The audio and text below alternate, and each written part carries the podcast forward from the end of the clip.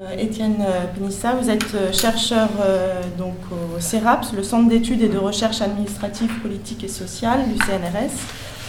Vous êtes aussi membre de la revue Agone et de l'association Sciences Populaires à Saint-Denis. Vous avez notamment dirigé Réprimer et domestiquer, stratégie patronale, paru en 2013 aux éditions Agone. déjà, je, m'excuse. je ne sais pas si c'est parce qu'on ne me l'a pas dit ou si c'est parce que volontairement je l'ai refoulé mais je ne ferai pas une présentation de ma trajectoire euh, euh, détaillée, ou voilà, éventuellement si vous posez des questions, j'y reviendrai. Euh, je vais plutôt essayer, à partir d'une série d'expériences, et puis surtout j'ai essayé de profiter en fait de cette journée pour réfléchir un peu à ce que je faisais et à replacer ce que je faisais dans un champ un peu plus large. Donc je vais essayer de prendre au sérieux euh, l'intitulé de la session de ce matin, là, des recherches au service des luttes, euh, en essayant d'attraper une dimension essentielle, à mon avis, euh, pour que des recherches puissent éventuellement servir aux luttes, c'est déjà qu'elles puissent arriver jusqu'aux militants. et donc ça pose la question de leur diffusion et de leur appropriation, et de l'appropriation des recherches en, SHS. et notamment des savoirs qu'on a appelés critiques, alors je ne lancerai pas ici, je pense qu'il faudrait réfléchir par rapport à ce terme-là de savoir critique, parce que moi je ne suis pas un fan, parce que c'est des critiques de quoi, au nom de quoi, bon il faudrait préciser. A des savoirs critiques de droite, par exemple, parce que l'implicite, il me semble, ce matin, c'est que les savoirs critiques sont de gauche, mais est-ce qu'il n'y a pas des savoirs critiques de droite bon, Sûrement. Hein. Euh, en tout cas, certains doivent le vivre comme tel. Donc voilà, il faudrait sûrement préciser. Euh, mais donc moi, je vais l'entendre ici au sens de travaux euh, qui analysent les rapports de classe, les rapports de domination, afin d'essayer de remettre en cause l'ordre dominant ou l'ordre des choses, pour reprendre le, titre de la collection qu'on dirige avec, avec Julien Michy qui est ici et puis Sylvain Laurence aux éditions Ago. Donc, ce qui fait que je ne vais pas trop m'arrêter sur qu'est-ce qui, dans nos recherches, euh, peut servir à les luttes, mais plutôt sur le comment, au sens des canaux de diffusion de ces savoirs, euh, de des manières de connecter euh, des univers qui ont des logiques de fonctionnement qui sont souvent différentes. Et donc, ça pose la question des supports, en fait, de ces rencontres, de ces connexions entre milieux, des milieux militants et, milieux académiques, notamment de fait de la question des ouvrages, des revues, et des lieux de rencontre euh, physiques. Euh, et donc je le fais. Donc, ce que je vais faire ici, c'est revenir un peu, enfin, dans un premier temps, essayer de montrer comment en fait ce travail-là, il n'est pas simple, lié, un, aux transformations du champ éditorial, deux, aux contraintes qui pèsent sur le champ académique, et trois, j'essaierai de montrer en toute modestie et en essayant de pointer toutes les limites, comment éventuellement on peut essayer de tenter de travailler ces reconnexions à partir de mon expérience. Donc là, c'est ça que je mettrai en avant. Euh, mon expérience, donc, euh, donc, je collabore avec les éditions Agone, à la fois comme, euh, qui, est, un éditeur indépendant, à la fois comme membre de la revue, donc la revue qui s'appelle la revue Agone, et comme directeur d'une collection de sciences humaines et sociales qui s'appelle l'Ordre des choses. également, je suis membre d'une d'une association qui s'est créée il n'y a vraiment pas très longtemps sur, sur Saint-Denis qui s'appelle Sciences Populaires, qui a plutôt une vocation d'éducation populaire. Je pourrais ajouter aussi, je ne l'avais pas mis dans le curriculum, mais que euh, je suis membre de l'Observatoire de la discrimination et de la répression syndicale, euh, donc qui constitue aussi d'autres types d'expériences de rencontres entre la, milieux syndicaux et milieux académiques. Euh, donc la première chose, c'est de quand même considérer que ce travail de diffusion des savoirs en, en SHS, il est relativement difficile, c'est-à-dire de faire entendre et de partager les savoirs qu'on peut produire, a fortiori les plus critiques, euh, sont pas simples. Euh, aujourd'hui, sont pas simples. Ça, je ne vais pas insister là-dessus, mais d'une part, les, transformations du champ médiatique, hein, et notamment la place croissante qui est donnée aux experts, aux éditorialistes, certains appellent éditocrates, etc., qui en gros monopolisent quand même le travail de réflexion, de discours intellectuel sur la société. Euh, fait que les travaux un peu critiques ont, évidemment sont, sont rendus relativement invisibles dans cet espace-là.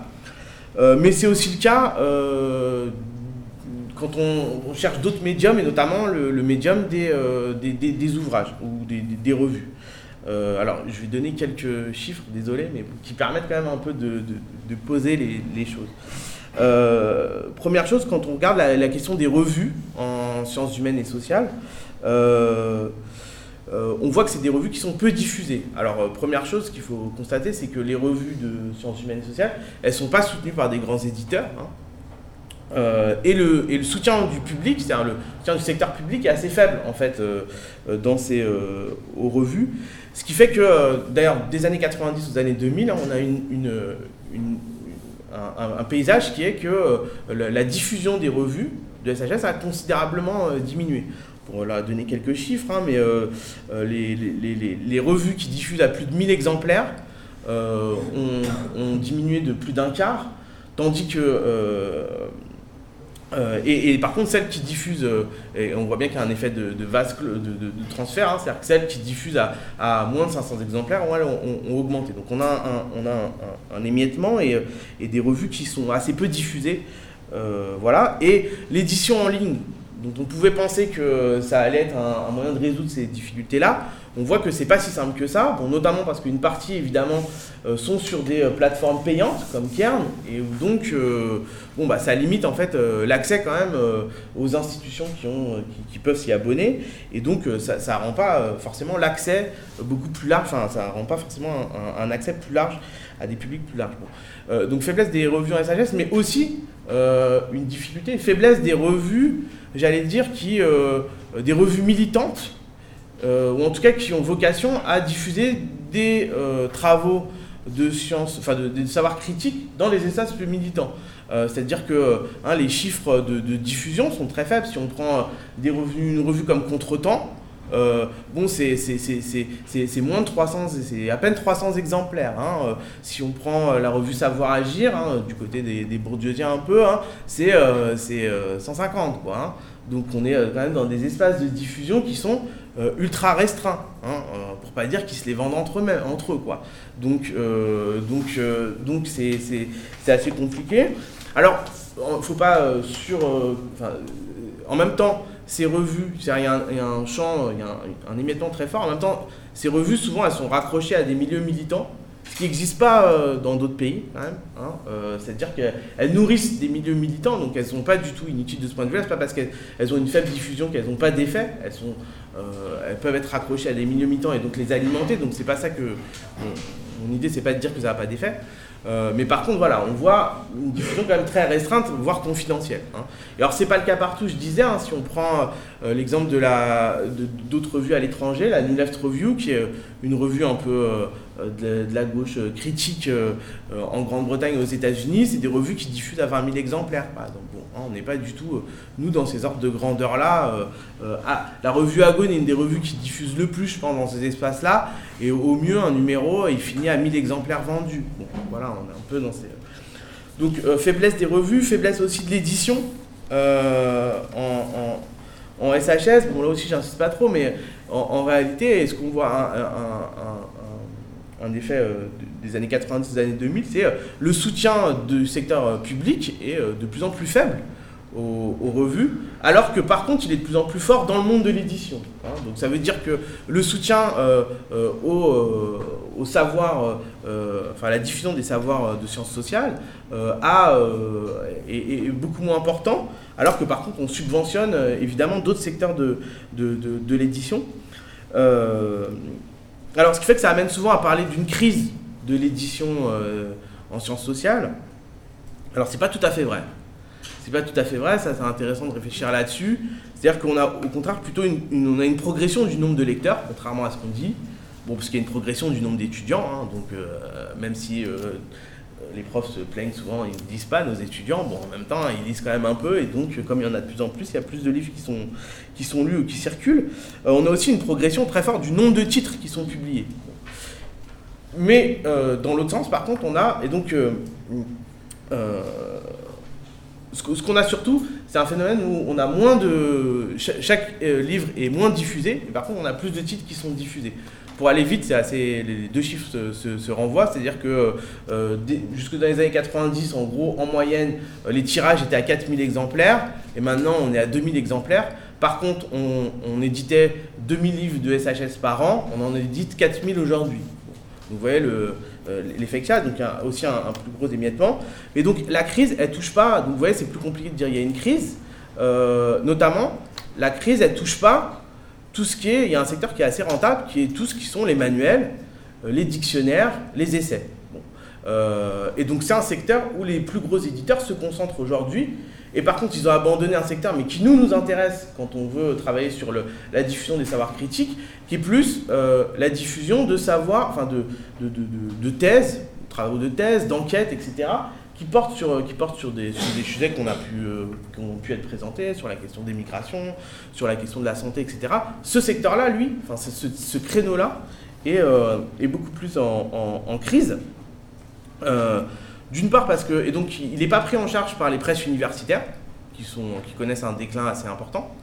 Euh, il a été abandonné par les plus gros éditeurs parce que c'est pas rentable. et donc, il, il, tombe un peu, enfin, en gros, ne reste plus que euh, des petits éditeurs, euh, et notamment des éditeurs indépendants comme Agone, mais pas que, euh, qui, qui, prennent en charge ce, type d'ouvrage, mais avec des contraintes très fortes qui fait que c'est peu diffusé. Peu diffusé, donc ça, rend difficile le, dire le, rayonnement de, de ce type d'ouvrage. Euh, et donc ça fait que par ailleurs ces éditeurs-là adoptent des stratégies euh, qui euh, posent question. Alors ça peut être pour que ça soit rentable d'arrêter tout travail éditorial et de simplement surfer sur le fait qu'il y a beaucoup de titres et donc qui seront chacun vendus un tout petit peu, mais que s'il n'y a pas eu un gramme de travail éditorial derrière, ça n'a rien coûté. C'est l'exemple de l'Armatan, hein, où en gros c'est l'auteur qui prend en charge la réalisation du bouquin de A à Z, la correction, il n'y a même pas de relecture orthographique la plupart du temps. Euh, ça va être des réorientations, donc euh, les PUF, hein, par exemple, se, sont complètement réorientent vers euh, des secteurs plus profitables. Et puis, pour beaucoup d'éditeurs, ça va être en gros des difficultés à survivre. je prends un truc que je connais à peu près, mais en sociologie, hein, le, Croquant, qui ces dernières années a édité pas mal d'ouvrages de, sociologie politique. Bon, c'est un éditeur qui, euh, euh, tous les six mois, est obligé de relancer des souscriptions parce qu'il est en train de mourir, quoi, et que, euh, et que, en gros, il a une visibilité sur sa capacité à, sortir des livres qui n'excède pas de trois mois, quoi. donc, on est sur un secteur très, très, très, très précaire. Ce qui fait, hein, c'est conclusion de ce premier point, que la diffusion des, SHS et la diffusion des savoirs les plus critiques, c'est déjà une cause ou un engagement dans le paysage actuel.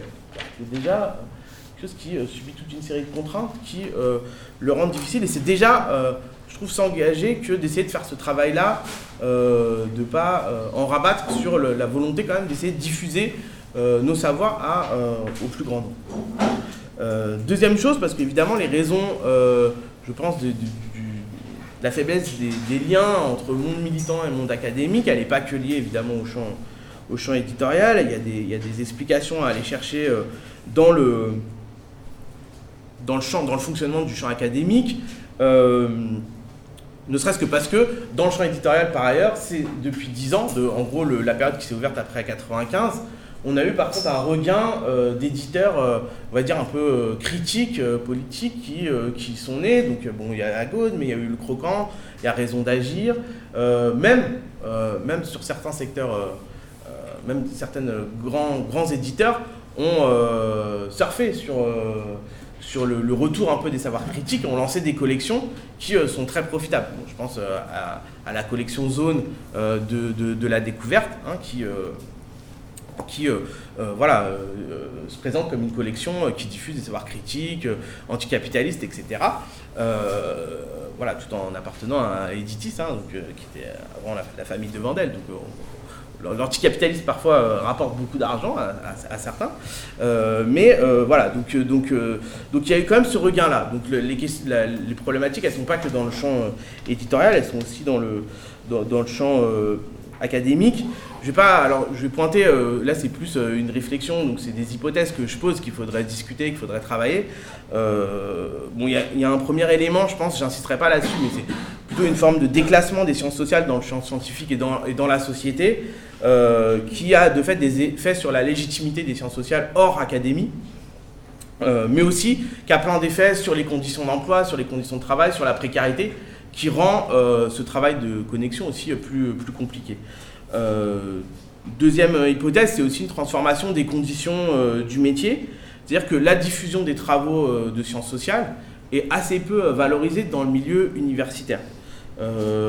Notamment, il y a un recentrage très fort autour de, des enjeux de publication académique pour la carrière, hein, c'est le fameux publish or perish, bon alors qui euh, quand même nous atteint pas, euh, on n'est pas encore dans ce modèle-là, mais de fait il joue euh, sur les entrées de, dans la carrière et donc il incite assez peu à valoriser, en tout cas à faire un travail de diffusion auprès d'un public plus large que le milieu académique de, de nos propres travaux. Et pour aller très vite, hein, nous on est confrontés, par exemple sur la revue Agone, bon voilà c'est une revue qui n'a aucun aucune valorisation dans le champ académique. Donc un, docteur qui arrive avec un papier dans Agone sur son CV, euh, bon, au mieux, ça lui sert à rien. Au pire, éventuellement, ça le colorie un peu trop politiquement, donc ça, donc ça, peut être embêtant. Donc, de fait, euh, nous, on est quand même souvent face au fait que ça a aucun. Euh, il n'y a pas de pas de retour, euh, comment dire, ça, ça, rapporte rien en gros de, de, publier. Et comme par contre nous on fait un gros travail éditorial et qu'on fait, on travaille beaucoup avec les auteurs, par contre c'est assez exigeant. Donc on les fait beaucoup travailler pour quelque chose qui, dans, immédiatement, alors qu'ils sont dans des logiques où ils ont besoin quand même de, trouver un poste, etc.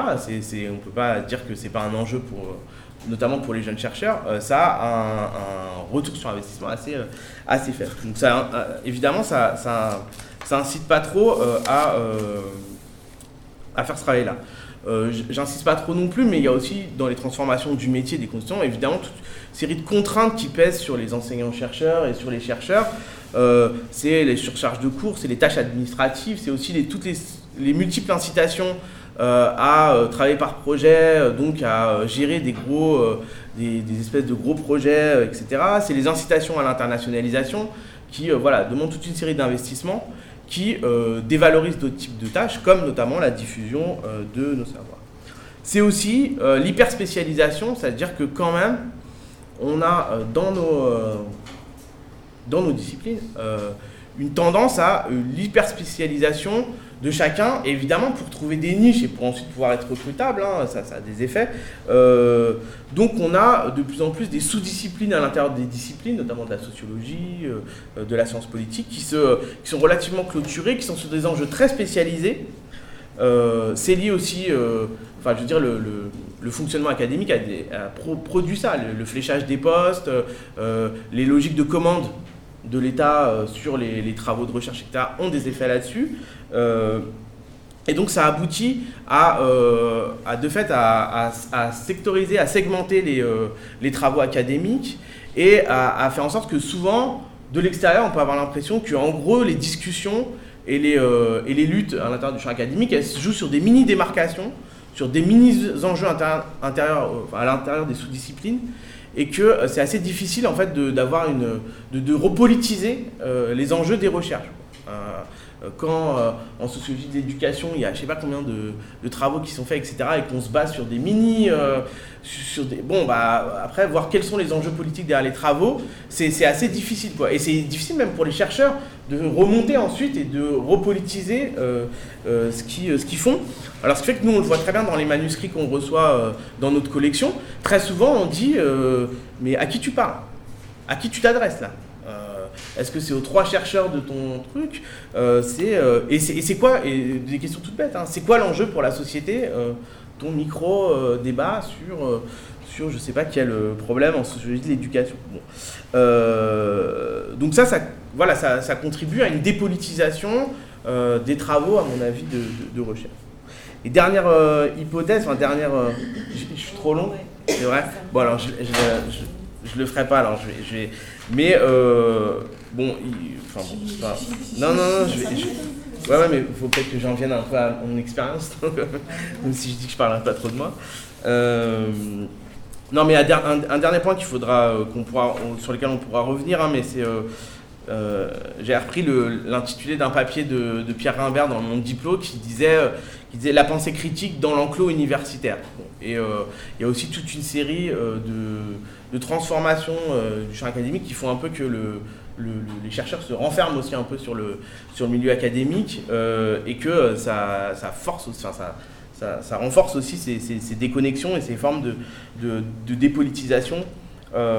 Et donc ça pose la question de, du rapport à l'autonomie du travail scientifique, qui à la fois faut défendre, à mon avis, hein, par rapport aux, attaques qui sont faites depuis l'extérieur, des formes de privatisation ou même des formes de, bureaucratisation de recherche, mais en même temps qui de l'autre côté ont certains effets négatifs euh, c'est-à-dire d'un peu de s'enfermer euh, dans les enjeux propres au milieu académique.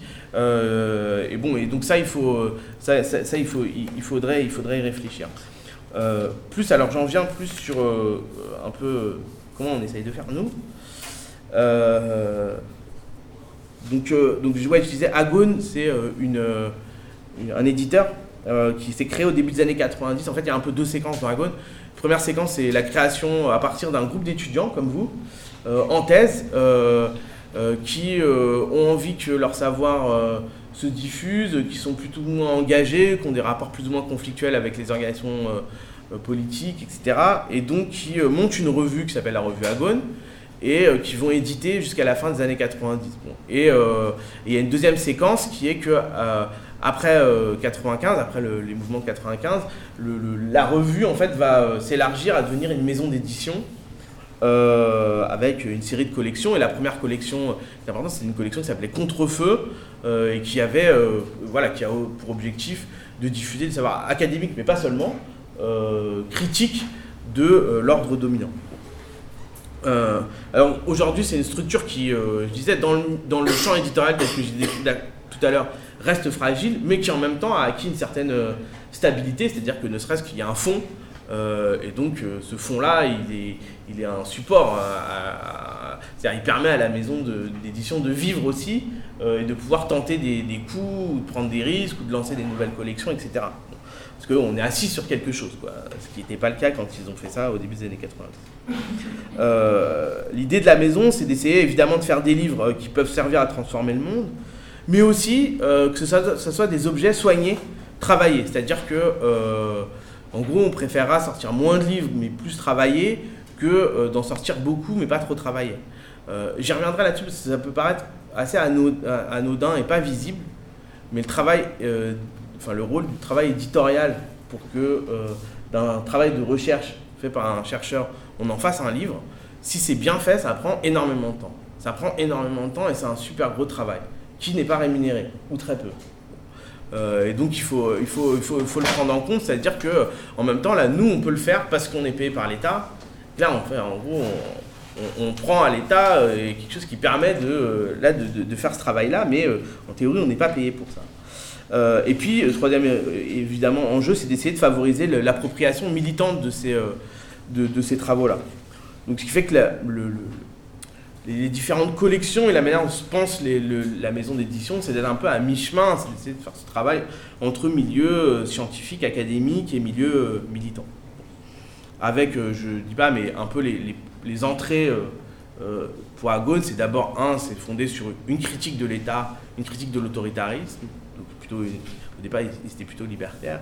deux, l'importance donnée aux questions de classe, euh, ça ne veut pas dire qu'on ne combine pas ça avec d'autres questions comme euh, la race, etc. Mais de fait, il y a une entrée assez centrale sur la question des classes sociales. Et euh, dernier truc qui n'est pas anodin non plus, c'est quand même une défense d'approche assez rationaliste. C'est-à-dire que, de fait, Agone a, assez pris position contre un certain tournant postmoderniste dans une partie des, sciences sociales et défend quand même une approche assez rationaliste du travail intellectuel. Euh, alors qu'est-ce qu'on fait dans la, dans la revue Agone euh, enfin, Comment on construit notre, notre travail?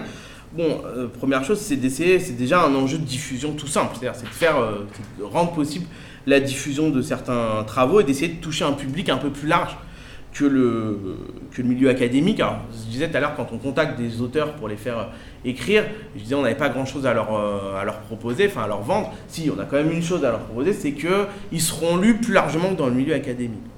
Euh, je disais tout à l'heure, euh, et donc l'idée c'est de faire connaître des, textes, des enquêtes, de, traduire des textes, on traduit beaucoup de textes, euh, et on a quand même une diffusion par rapport à ce que je vous décrivais dans le paysage éditorial, qui n'est pas, est pas nul, puisque je vous disais, un numéro du Dagone se vend autour de 1000 exemplaires donc, et, et principalement, enfin, une partie n'est pas dans le champ académique. parce que pour le coup, on n'est pas du tout. Les, bibliothèques universitaires, etc., n'achètent pas à Gaune. Donc, une grosse partie de. Déjà, on a une série de personnes qui sont abonnées, on construit ces, abonnés un peu autour de, la revue. Et puis, on a une diffusion plus large, notamment parce qu'on s'appuie beaucoup sur un réseau de libraires. Euh, et on, fait, on essaie de faire un gros travail de euh, travailler avec les libraires pour que, euh, bon, un, ils, sachent, ils connaissent la revue, deux, qu'ils puissent éventuellement l'expliquer à ceux qui, à, leurs clients, et éventuellement trois, pour qu'on puisse présenter, nous, les numéros. Donc on essaie de faire un travail d'accompagnement de, de, ce qui sort. Deuxième enjeu, c'est d'essayer, avec la revue, de politiser certaines questions certains enjeux. Bon, je l'ai fait, on l'a fait autour de la question de la répression syndicale L'idée, c'était que la revue est sortie au moment où se crée un observatoire. Donc, c'était aussi un moyen de le rendre visible, de renforcer la légitimité de, cet observatoire euh, monté par les syndicats. On l'a fait aussi autour de la question du consentement à la guerre au moment des débats, de, des commémorations. Euh, c'est d'essayer en gros de faire que des enjeux de lutte intellectuelle deviennent aussi des enjeux de lutte euh, politique. Euh, et puis, le troisième type d'enjeu, c'est d'essayer un peu de renverser parfois des grilles de lecture dominantes, en tout cas d'apporter des pierres qui peuvent renverser certaines lectures. je prends deux exemples, mais euh, bon, il y a tout un discours, tout un truc sur l'enracinement du, Front National dans les classes populaires. On a essayé de faire un travail pour montrer que quand même la base, euh, j'allais dire, oui, l'arrière-fond du de l'extrême droite en France et ses bases de départ et ses, bases d'arrimage, ça reste, euh, ça reste une partie de, la bourgeoisie. Donc on a fait un numéro sur les beaux quartiers de l'extrême droite où on montre quand même comment aussi et comment ces réseaux-là, eux, se sont agrandis. C'est-à-dire qu'on insiste beaucoup sur, ça touche de plus en plus les ouvriers, on touche pas, on insiste moins sur euh, la diffusion aussi des idées d'extrême droite plus largement dans une partie de, de, la bourgeoisie euh, française.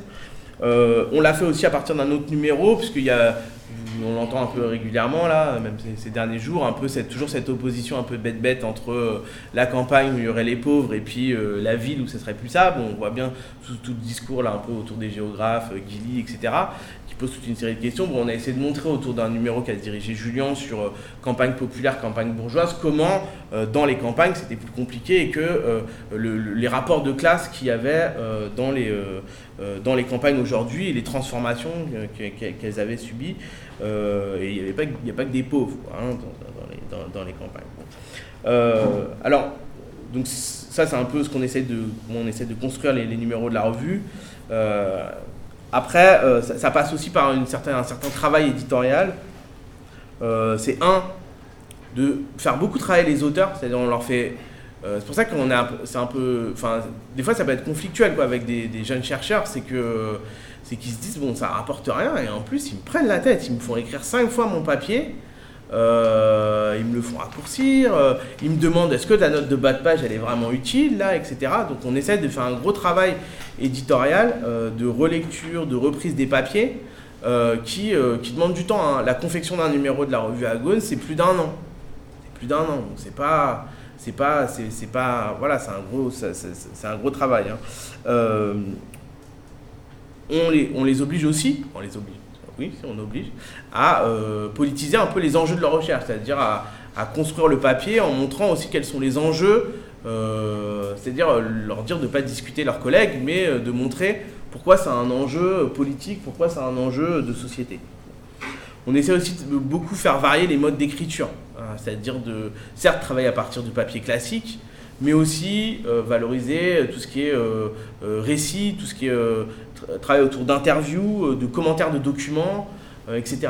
Et puis ce qu'on essaie aussi de faire euh, dans la revue, ça marche pas toujours, c'est d'essayer aussi de faire en sorte que euh, dans la revue, il y ait des militants qui écrivent, pas uniquement des chercheurs. Parce que, évidemment, ceux qui ont le plus de temps pour le faire et, les compétences, les compétences au sens où, voilà, ils n'ont jamais peur d'écrire, quoi. Plutôt, c'est les chercheurs. Mais c'est plus difficile avec les militants, mais on essaye de faire ça. Donc, par exemple, dans le numéro réprimé domestiqué, on avait fait ça, on avait fait aussi écrire des syndicalistes sur euh, le type de répression, d'entrave à l'action syndicale qu'ils subissaient et d'essayer de les faire analyser. C'est-à-dire c'est pas juste un papier témoignage par ailleurs, c'est d'essayer euh, d'en faire produire aussi une analyse qui serve euh, au-delà de, leur propre cas. Bon voilà, je pourrais un peu développer sur d'autres points dans, le, dans, la question, juste enfin, à partir des questions. Il y a quand même toute une série de limites à, à ce travail-là. Hein. C'est que d'une part, comme je vous disais, avec le, la rétraction du, champ éditorial, on a, nous, des demandes énormes. C'est-à-dire que il y a des, demandes très fortes de, de, jeunes chercheurs pour publier. Euh, et on est en incapacité complète, évidemment, de répondre à cette demande-là. Donc on passe beaucoup de temps à dire non euh, et à refuser euh, des manuscrits, à refuser des projets, etc. Parce que, parce que voilà, les, débouchés éditoriaux sont, restreints et nous, on n'a pas du tout les moyens. la maison d'édition n'a pas les moyens et nous, on n'a pas le temps pour, pour, pour absorber ces demandes-là. Il y a aussi, il faut le savoir, des difficultés aujourd'hui en termes de diffusion, c'est-à-dire que le, monde des librairies euh, quand même décline, et donc les, ventes en librairie euh, chutent. Euh, donc ça, ça, fait aussi que ce travail de diffusion, il, est il, est rendu compliqué par, par ces transformations-là. Et pour l'instant, il n'est pas totalement absorbé par le passage à la mise en ligne et par, les, par, la capacité à avoir des plateformes en ligne qui rendent accessibles nos ouvrages. Et donc, euh, ça, c'est des choses à travailler qui sont assez compliquées et qui ne sont pas rendues faciles justement par le fonctionnement du monde académique. Parce que par exemple, des projets type Open Edition, évidemment, font un clivage très net entre, euh, c'est-à-dire veulent bien euh, mettre en ligne des ouvrages, mais qui sont, ou des revues, mais académiques. Donc par exemple, quand Agone a essayé de s'inscrire dans ce type de projet, eh ben, ils ont essayé de chercher à l'intérieur de nos collections Bon, bah, ça, c'est militant, donc on vous, on le, on le mettra pas en ligne. Ça, c'est très académique, ça va, on peut le mettre en ligne, etc. Et donc, bon, on a refusé parce que ça revenait à découper euh, la maison d'édition en, petites euh, parcelles euh, et, à, et, oublier le fait qu'on essaye de faire dialoguer nos collections. Ça, je pourrais y revenir après, mais il y, a un dialogue entre les différents types d'ouvrages qu'on peut proposer sur une même question. Et donc, faire ça, ça, casse la ligne en fait politique qu'il y a derrière la maison d'édition. Et donc de fait, par contre, on est aujourd'hui rendu devant la difficulté de trouver nous-mêmes des supports de, diffusion euh, électro, sur, sur Internet de nos, ouvrages et ça pose euh, toute une série de, difficultés parce que quand il n'y a pas de support plus large que nous-mêmes, bon, c'est assez compliqué. Euh, ouais, je vais finir. on a aussi une difficulté, c'est dans le travail avec les,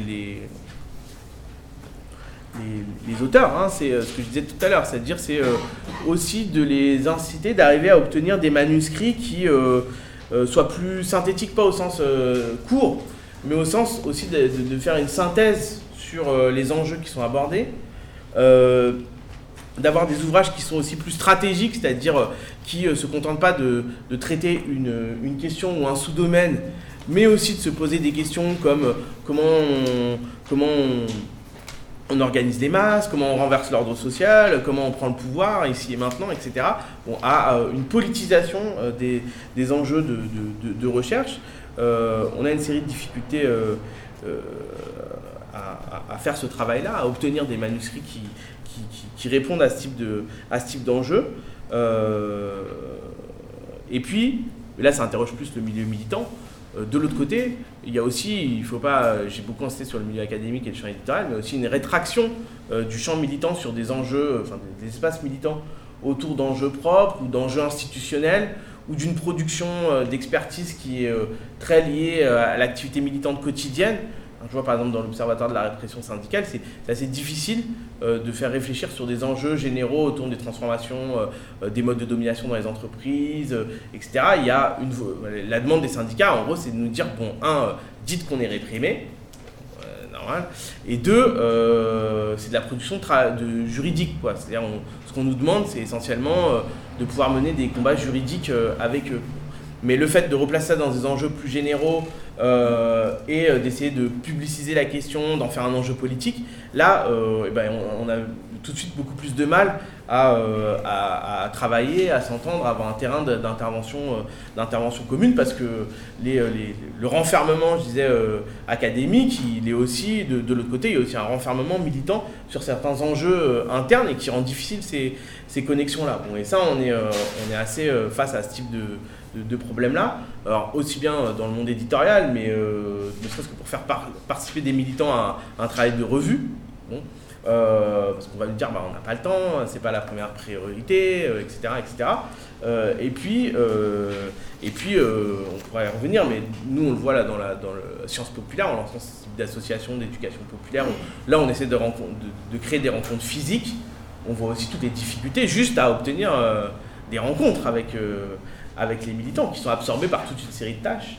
Euh, et d'enjeux propres qui euh, rendent aussi difficile ce travail de connexion là. Peut-être juste finir sur le fait que c'est pas que le, problème ne vient pas que du monde académique, il vient aussi euh, de, transformation peut-être des espaces militants sur, sur ces liens avec la production de, savoir du milieu académique ou pas seulement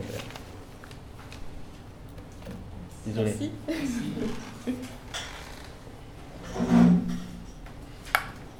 Donc, euh, si vous avez des questions par rapport euh, aux différentes interventions. Une ou deux réflexions et des questions ou trois.